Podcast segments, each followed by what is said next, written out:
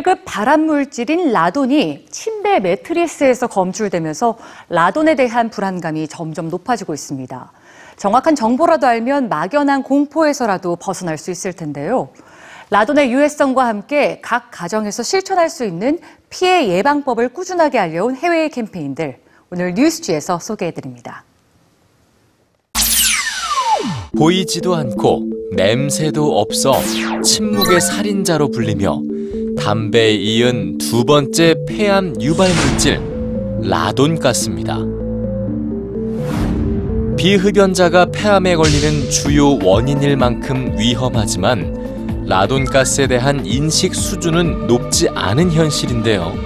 꾸준한 캠페인을 통해 남녀노소 모두에게 라돈의 위험을 알려야 하는 이유. 우리와 너무 가깝게 있기 때문입니다. 언제나 라돈가스가 존재하는 곳. 바로 집입니다.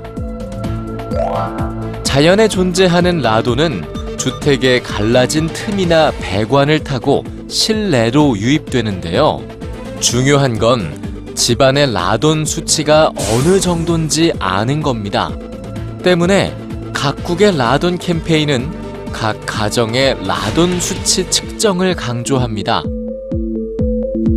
대부분의 라돈 측정 키트는 10달러에서 20달러 수준으로 가격도 저렴한 데다 해외의 경우 마트 등에서 쉽게 구입할 수 있죠.